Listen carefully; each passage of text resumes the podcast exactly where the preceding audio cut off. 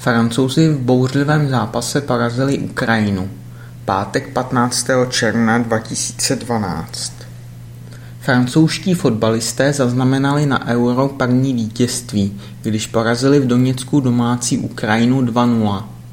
Autory branek byli po přestávce Jeremy Menes a Johan Kabaje, pokaždé po přihrávce Karema Benzemy. Ukrajina tak stále čeká na šampionátu na výhru a její postupové šance se zmenšují. Rozhodčí Björn Kuipers musel už po pěti minutách přerušit kvůli silné bouři a průtrži mračen. Hráči se na hřišti vrátili až po 58 minutách. Personál stadionu dobře zareagoval.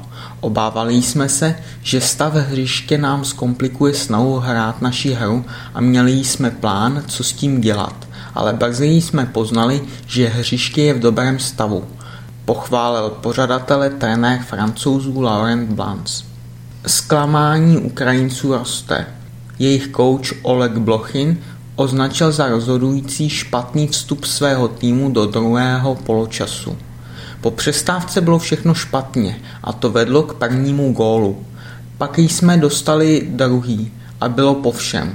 Samozřejmě nejsme rádi. Nejsou rádi fanoušci ani já, ale s tím nic nenadělám. Výsledek už nezměním.